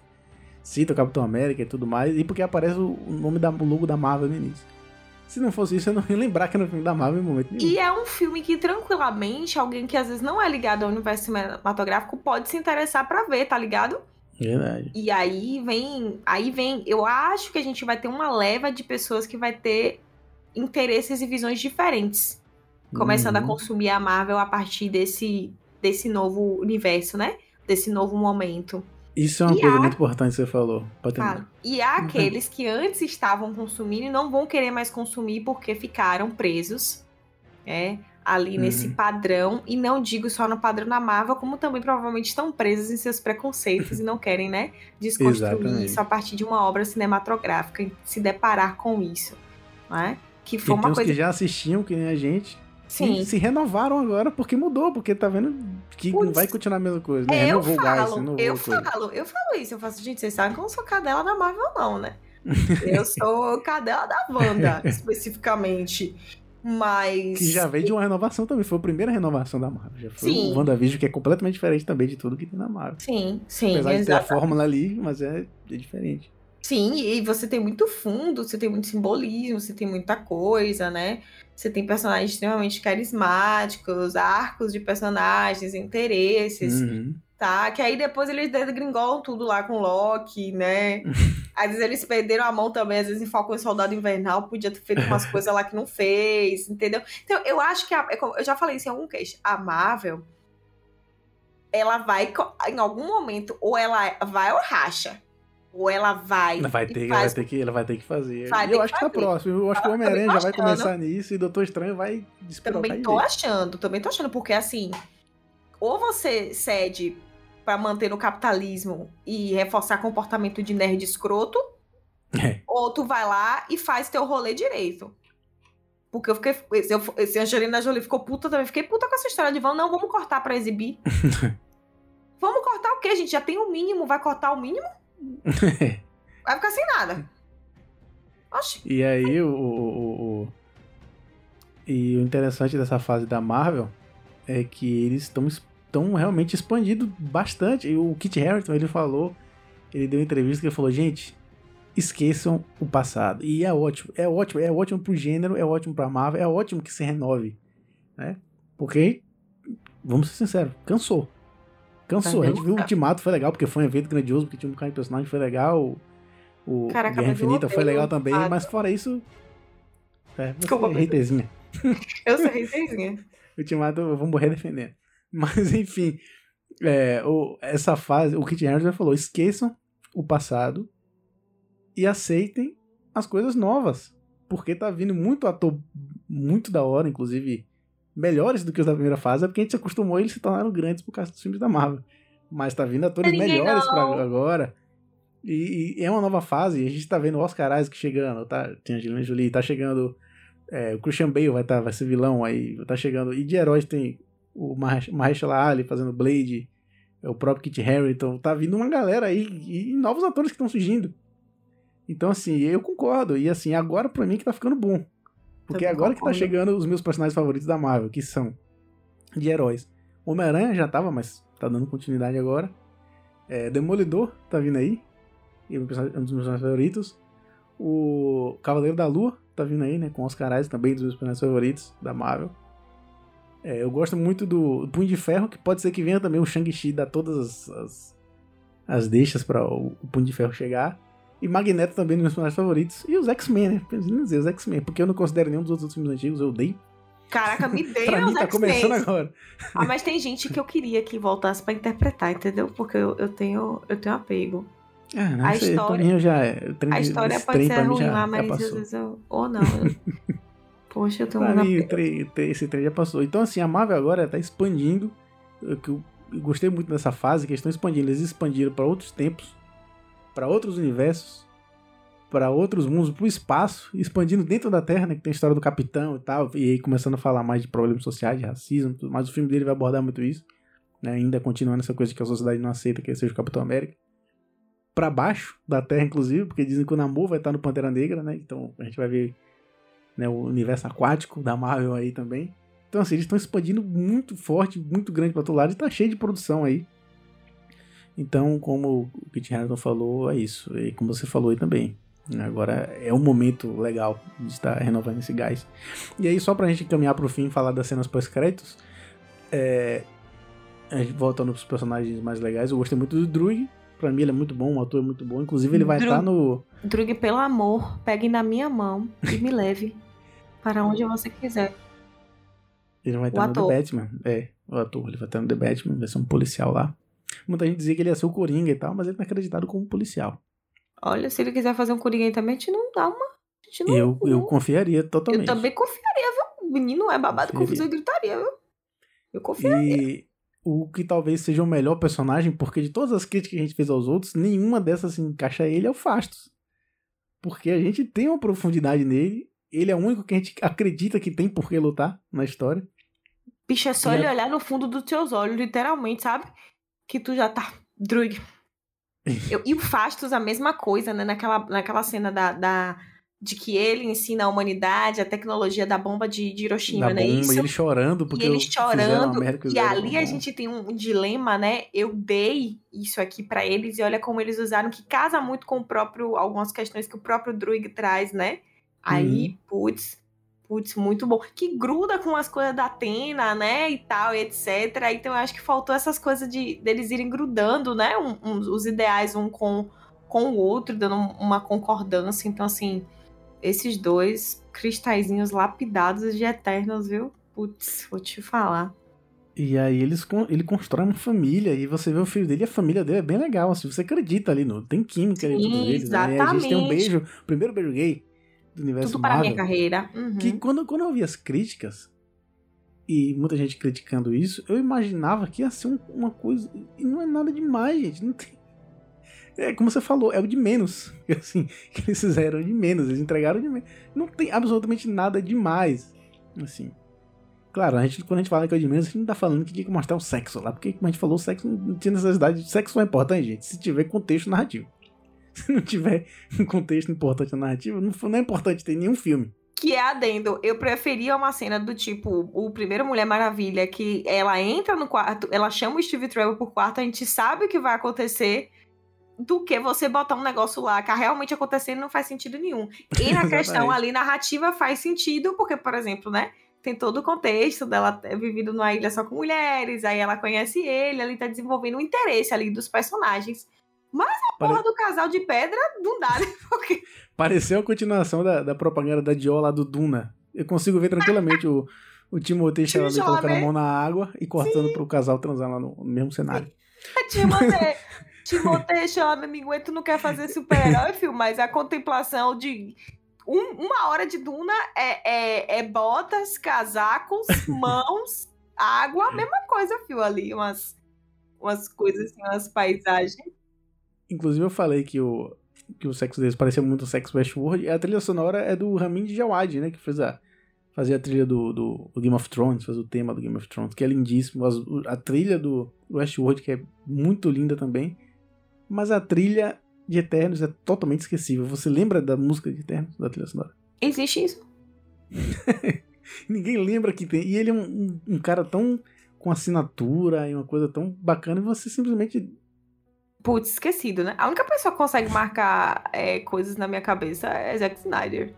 E ninguém o pessoal que lembra da trilha produziu sonora dele. a trilha sonora de WandaVision, por exemplo, também foi muito sensacional, né? É, mas tem outras muito boas. A, a trilha do Vingadores é muito bacana, é muito marcante também. Sim, a sim, trilha, o toquezinho, né? Aquela coisa. Exato. A trilha do. do, Ai, do- velho, o é próprio Loki verdade. tinha uma trilha meio com aquela pegada oitentista e tal, bacana. Mas de Eternos você não lembra de nada. Eu não lembro de nada Eu também não lembro né? de nada agora, não, meu amigo. Acho que tem muita música meio assim. É isso. Parece.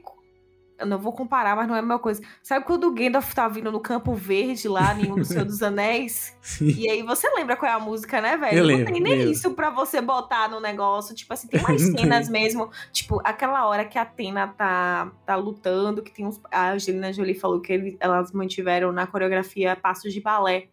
Por isso que a gente Hum. vê que ela, né, ela salta, os pés, os braços. Putz, tem uma Uhum. música ali pra marcar aquilo, né?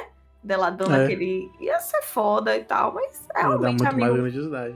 A trilha sonora É, ia realmente dar passa mais- totalmente despercebida. dá mais afetividade, né? Você acaba introjetando né, uma afetividade por aquele momento. E não acontece esse rolê. Uhum. E aí a gente tem, novamente falando, só pra gente encerrar, falar dos personagens, o Fastos, que é o melhor personagem, você acredita ali, tem um filho, tá uma família, um núcleo bem bonito, o núcleo dele bem bacana.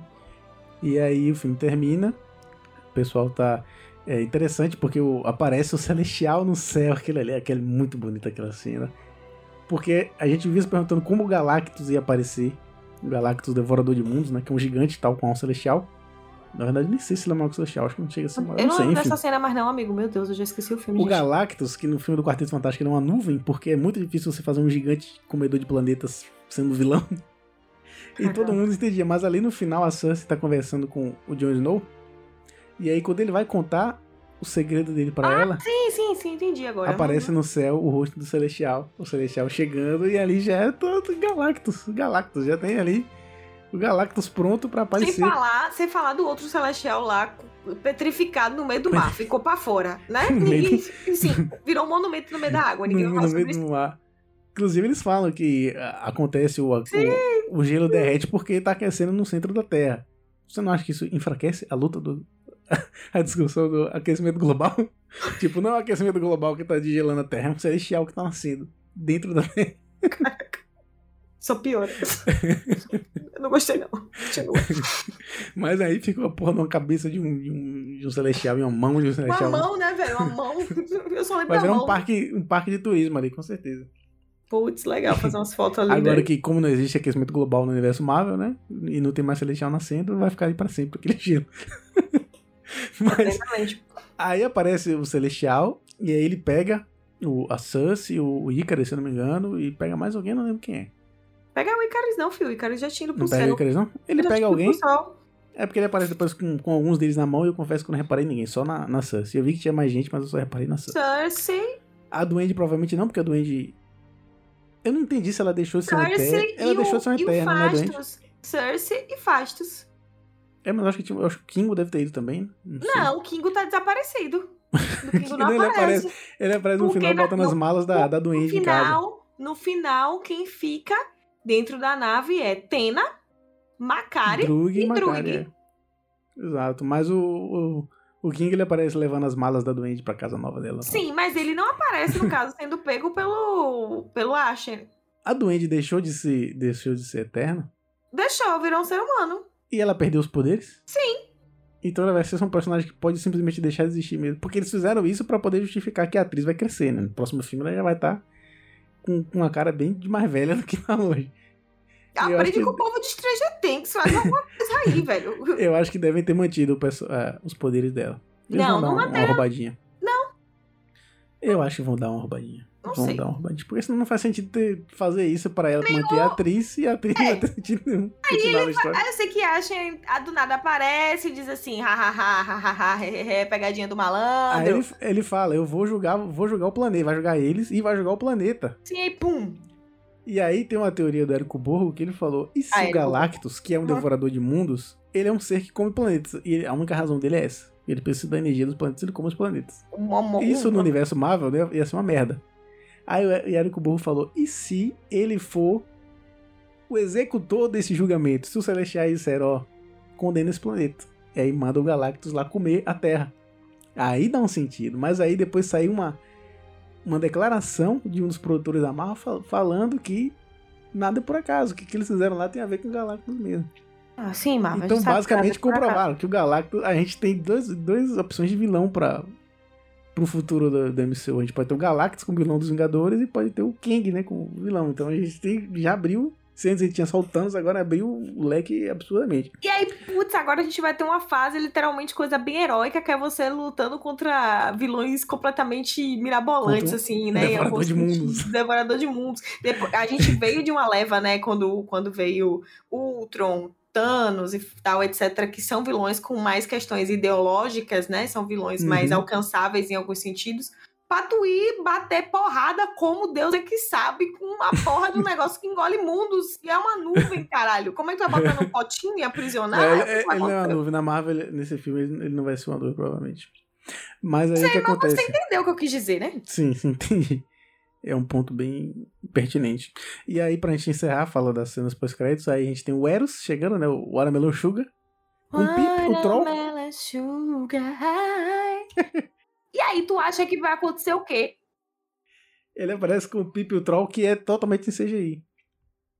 Sim. Eu, eu não faço a menor ideia do que vai acontecer. Ele tem uma coisa interessante, né? O Eros, ele tem. O, o, o grande superpoder dele é liberar feromônios. ele é muito controverso nos quadrinhos. Ele tem essa coisa do, do feromônios. E aí ele foi acusado nos quadrinhos, uma fase. Ele foi acusado e chegou a ser condenado e preso no universo Marvel dos quadrinhos por abuso sexual.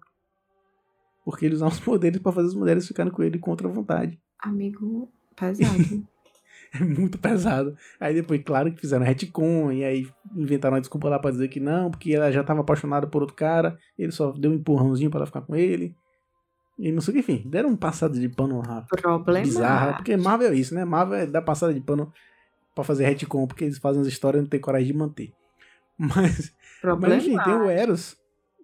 O Eros, que é irmão do Thanos, ele se apresenta. Ele se apresenta como Star Fox, que é o nome do super-herói que ele é nos quadrinhos, né, que foi Vingador, inclusive. Se apresenta como Star Fox, depois o irmão de Thanos, Eros. E aí, a gente volta Então, naquela Harry. Styles com uma fantasia de super-herói. É isso, pronto. É o Harry Styles com uma roupa de eterno vermelha e branca. Isso. Isso. Gravou eles- ali, rapidinho, eles- enquanto tava fazendo uma coisa. ele se coloca como um eterno. E aí é interessante, vamos ter que fazer um retcon, porque o, o pai do Peter Quill era um eterno e ele era um planeta. Geralmente os Chega, eternos vêm. chega. Não, só chega. Só vamos, eu só quero saber de uma coisa. A gente vai ter que aturar Harry Styles interpretando esta banana deste personagem. É isso que a gente vai ter que fazer? Provavelmente vai. Mas Caraca, mas Harry Styles, eu Troll. te amo, mas você é um péssimo ator. Ainda bem que é você que tá falando isso. Eu, concordo Tô muito, mas é você que mesmo, tá falando. gente. Vocês já viram aquele filme lá que o menino fica o tempo todo caindo na água? Danky. ele, ele- ele é, ele é um péssimo ator. Ele é um ótimo ator de clipes, péssimo ator de filmes. Amigo, na hora que ele vem andando assim, com a roupa, aí o povo. E eu, tipo, caralho, já sabia, porque o TikTok dele já sabia. E eu, tipo, olha, Suga! Mas assim, você pensa diferente dos outros que você sente que são personagens. Harry Styles é Uhum. Harry Styles vestido com uma roupa de super-herói, entendeu? Foi essa sensação que eu tive. Eu falei, não colou não, velho. Não colou não. Não colou Ele é o- velho. Não rolou. É o cara lá de Titã, ele é irmão do Thanos. Não, não dá pra acreditar que ele é irmão do Thanos. Tudo bem, nos quadrinhos também eles são muito diferentes. Mas aí Ô, vem aquela mas- explicação que eu tava falando. É um Nos paralelo, quadrinhos, nos quadrinhos, o Thanos, ele é um eterno gene deviante, por isso que ele é diferente. Que ele é roxo, ele é daquele jeito, sofria bullying por ser diferente e tudo mais. velho. No- Pintou no o cabelo, filme- esqueceu de botar a luva. No filme, ele. ele, por algum motivo, ele é diferente do, do Eros. Pode ser que eles sejam irmãos adotivos, não sabendo que rolava coisa de, de filhos eternos adotivos de, de outros eternos. Mas enfim. Caraca, o negócio foi do Olimpo muito rápido, escalou, né? Tipo, Zeus, vários filhos. alguma coisa de errado. Mas o ponto é, ele não pode ter gene deviante nos filmes. Por um simples motivo. Os Eternos só eram permitidos lutar contra deviantes. Se ele tivesse gene deviante, tecnicamente os Eternos teriam que ter lutado contra ele. Mas não tem- exatamente, por isso que naquela hora que o povo começou a se questionar por que, os Eternos não interviam é, no Thanos, e eles respondem a gente só pode intervir no, no quesito deviante, a gente também entende que, na verdade, o Einstein, ele, ele não ele não estava interessado em dar para a humanidade alguma coisa é, porque ele gostava da humanidade. Ele estava criando uma, uma realidade de teste. É como se os Eternos estivessem o tempo todo numa sala de treinamento, tá ligado? E ali pra ver uma... Como se fosse É, pode ser. bichinhos de laboratório, velho. Parecem rato de laboratório, tá ligado? Deixa eu fazer a referência aqui com vocês, rapidinho. Só pra gente ver, pra ver se vai ser assim que vai dar pra nação celestial, tá ligado? Se você, a gente pode usar vocês. Que E é o aí conceito faz- dos quadrinhos, né? Eles são testes mesmo. Eles são Sim, aí faz sentido eles não terem intervido no Thanos, né? Ali na. Enfim, eles não terem intervido. Mas É. também faz muito sentido aí agora que você disse que é, se ele tivesse o gene, não, Se aí sim, o ele, gene, teria, né? ele teria que intervir, exatamente. Eles teriam que intervir. Mas, Mas eu, não que, eu não sei que desculpa que eles vão dar. Eu tô, eu, tô, eu, tô, eu tô curioso pra saber como eles vão fazer essa ligação do Eros com o Thanos. Olha, eu só quero Porque saber eles que podiam ter simplesmente capturar Harry Styles. O espia, viu? Eles podiam simplesmente cagar e dizer: foda-se, ele não é irmão do Thanos, é- é o Eros. Ok, acabou. Mas eles isso. fizeram questão de fazer essa ligação, então eles vão ter Então que eles vão ter que dar alguma explicação, exatamente, Eles também vão ter acho. que mostrar pra gente isso aí, né? Que faça uma série Disney Plus que seja o Watermelon Sugar um tema seja ele dançando lá comendo Meu. Deus do céu! e o Thanos do lado falando: para de essa porra dessa melancia. Véi, não vai dar, pra mim não vai dar. Harry Styles, ele pode até funcionar fazendo uma participação especial, uma coisa assim, pra dar um tempero ali, um sugar high, e depois ele parte pra, pra outra coisa. Eu preferia que fosse outra pessoa fazendo aquela cena ali. Inclusive, eu preferia que fosse Bill Skarsgård, se era pra botar... Ele tá no filme. Diz que Ele não tem certeza. alguém. Não, não tem certeza se a voz que dubla é realmente dele, não. Não, mas aparece, eu, no- nos créditos Aparece no aparece Skarsgård Ah. aparece. Mas eu não, assisti- não fala quem ele é, mas aparece. É porque eu disse que qual era a suspeita que ele era a voz do quê? Do Eu não Einstein. lembro, acho que é do Einstein. É, a, a suspeita é que a voz dele era a voz do Einstein. Só que eu É. assisti dublado mesmo, então assim, não era Bill Skarsgård, então. Então eu fiquei Não passada. era Bill Skarsgård. Bill Skarsgård, que é este homem que eu amo, porque ele faz tudo, tudo que você quiser e muito mais, e faz bem, entendeu? E a coisa tá aí pra provar. Mas assim, eu preferia que Menos fosse o ele. dois. Se eu fosse, eu preferia que fosse ele. Dali É, fazendo. poderia ser, ele pelo menos é ator. Mas enfim. Ah, já é pra botar um homem branco de cabelo lambido, bota o cara que realmente faz né, Mas o o, rolê o dele. Styles tem uma cara mesmo de Eros. E, e o Eros é bem Tu isso acha, mesmo. É um cara que ai, tem. que, ai, que negócio. O Eros é Vixe, bem isso, é um cara que não tem carisma nenhum, mas tem o feromônio que faz as pessoas ficarem doidas por ele. O, não, o, o Harry Styles é isso. explicação aí agora, caraca. Senão vai vir pegar tu, velho. Tu se arrombou aí, tomou na broca no teu cu. Adoro. O Harry Styles é exatamente isso. Enfim. Mas vamos falar da, da cena pós-crédito que eu realmente gosto. E aí a gente tem o nosso querido Kit Harington pegando Pra a espada da Kit, família. Kit, é Harrington, é? Hum, tá bom. Viu? Kit. Não- Kit, não- Kit, é o Yaya. Kit, é o Kit, é o Kit. famoso É o Kit. Kit Yaya. Hã. Kit pega a espada da família, que é uma espada que deixa a galera muito doida. Que é uma espada antiga, medieval, e que era Espada usada que pelo tio dele, que era vilão. É, espada que deixa a galera muito louca. Caraca, viado. Que é, isso é uma coisa interessante. A Marvel tra- tá trazendo muitas dessas coisas, né? O, o, o Cavaleiro da Lua é esquizofrênico. e Deu pra ver no, no trailer lá que saiu do, do Disney Plus Day. Que ele vai ser bem transtornado mesmo. E é o que eu mais gosto do Cavaleiro da Lua, é isso. Que ele tem várias Sei que a personalidades. voz que, du- que o Bill Skarsgård dublava era a voz da espada. É essa voz. É a voz do Blade. Que o do Mahershala Ali. Que o, Ele fala, você tem certeza, senhor É. fulano, que vai querer mexer nisso? É Tem essa? certeza que vai fazer essa merda? É o Blade. É, é o Blade. o Mahershala Ali Oh, delícia. que faz essa, Ai, esse momento essa é nosso. voz. Que eu achei dublado também, eu jamais iria saber que, quem era essa voz. Eu não conseguiria saber. É difícil a vida né, das pessoas que estão tentando fazer um, descobrir quem é, porém só podia assistir dublado. Caraca, gente, foi difícil. E aí tem isso, né? O, o Cavaleiro Negro é um personagem que eu confesso, caguei. Caguei nos quadrinhos e tô cagando no cinema por enquanto também. Mas que o tio dele, até a Cersei fala, né, antes de ser sequestrada pelo Celestial, ela fala, ah, faça as pazes com... Não, na verdade, antes do, do- do- da treta, né? Que eles acham que o mundo vai, que a planeta Terra vai acabar. Ela fala pro, pra ele, fala, pô, faça as pazes com seu tio. O tio dele é o primeiro Cavaleiro Negro dos quadrinhos, que era um vilão. Ah, agora eu entendi. Fez sentido, fez sentido. E ele, na verdade, é um herói, né? Esqueci o nome dele, cara. Danny Whitman. É Danny Whitman, né? Acho que é Danny Whitman. O nome dele. E é isso. É isso. E Tem é aquela espada isso, misteriosa, muito louca, que deixa a galera muito doida. E eu acho que é isso. Falamos, eu acho que falamos bastante até sobre Já foi, já foi. Kit Kiriton levou nossos demais neurônios, Piscar Guard, Harry Styles, Watermelon Sugar High. Harry é Styles. eu isso. quero ver o filme do Harry Styles. Eu quero ver. Um Caraca, cara sem carisma com bastante feromônio. É isso. Perfeito. Podcast perfeito. Escolheram muito bem. Obrigado, Cloidial. é isso, então vamos ficando por aqui. Muito obrigado eu a fico imaginando que- como foi esse convite. Desculpa, antes disso eu queria dizer assim, tipo, Eu, eu fiquei curioso também. tá de boa aí, menino Harry Styles? Eu fiquei, eu fiquei imaginando a cabeça, a cabeça, não é nem a reunião, que a gente sempre imagina a sala de reunião né, do Sim, roteiro. exatamente. Eu fico imaginando a cabeça, os, os divertidamente na cabeça da Cloidial, escalando o elenco pra fazer. Porque ela acertou muito e Do nada Harry né? do nada um, um- um- um divertidamente grita lá, hairstyles, sabe? Pô, vou botar aí, vou botar Ele deve ter algum jabá lá dentro, não é possível. Viu? Mas é isso, então falamos sobre Eternos. Muito obrigado a todo mundo que ouviu. Eu fiz uma cara, fiz uma cara aí de, de alívio. Cara, porque foi sofrido aqui. Iago. É porque, gente, o filme se tornou. É um filme que você vê, mas ele se esvai, né? Então, É. eu acho que essa é a energia, às vezes, dele se esvai. Mas é um tipo de filme que eu sentaria de novo pra ver, pra trazer a energia de novo, sabe? Quero, inclusive. Eu vou assistir, vou me- eu acho que eu vou me divertir sempre, que eu, eu vou achar um Sim, é filme sobre muito lindo. isso. Eu vou gostar sempre. Isso, isso. Mas eu, inclusive, quando eu assisti, eu não quis falar muito sobre ele. Quis dar tempo, porque eu falei, eu vou precisar maturar. Vou precisar maturar, porque de cara, a experiência do cinema e um- é um filme bom. Sim. E assistir no cinema um filme bom, você sempre vai sair achando a melhor coisa do mundo.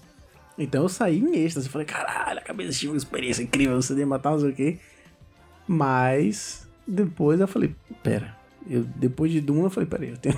deixa maturar, deixa ver. Aí começou a ficar mais claro pra mim algumas coisas. Duna a gente comeu uma farofa de areia, viu? Exato. Mas é isso, então é isso. Terminamos aqui mais um Tomocast. Muito obrigado a você que ouviu. Nos siga nas redes sociais, arroba Tomofilmes, arroba Lucas Nogueira, arroba Sarcástica Heroína. É, muito obrigado, Vic. Obrigada, seu meu adeus. ursão. Obrigada, tamborzinhos e. Watermelon sugar high. Watermelon sugar strawberries. É isso, não teve a trilha sonora marcante, mas a gente faz a nossa Mas a trilha gente faz uma melhor ainda. Thank you next, eu dizer Ariana Grande. Thank you, next. Thank É isso, you. muito obrigado. E caso a gente não se fale mais, bom dia, boa tarde. Boa tarde boa e boa noite.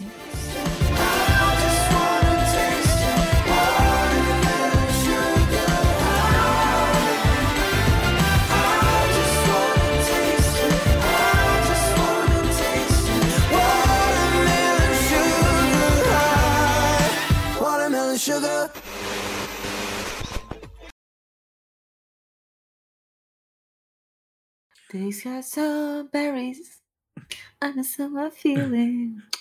Tem uma luz azul brilhando no teu olho, tá parecendo que tu usou a especiaria lá do Duna. Delícia! Se você não ouviu esse cast onde a gente comeu areia, porém também passou frio, vai lá conferir o último Tamborcast que saiu, que sou eu, Luquinhas Ursal, Joãozinho e Riquezinho falando sobre Tuna. Agora eu vim perceber que meu cenário tá combinando com o teu cabelo.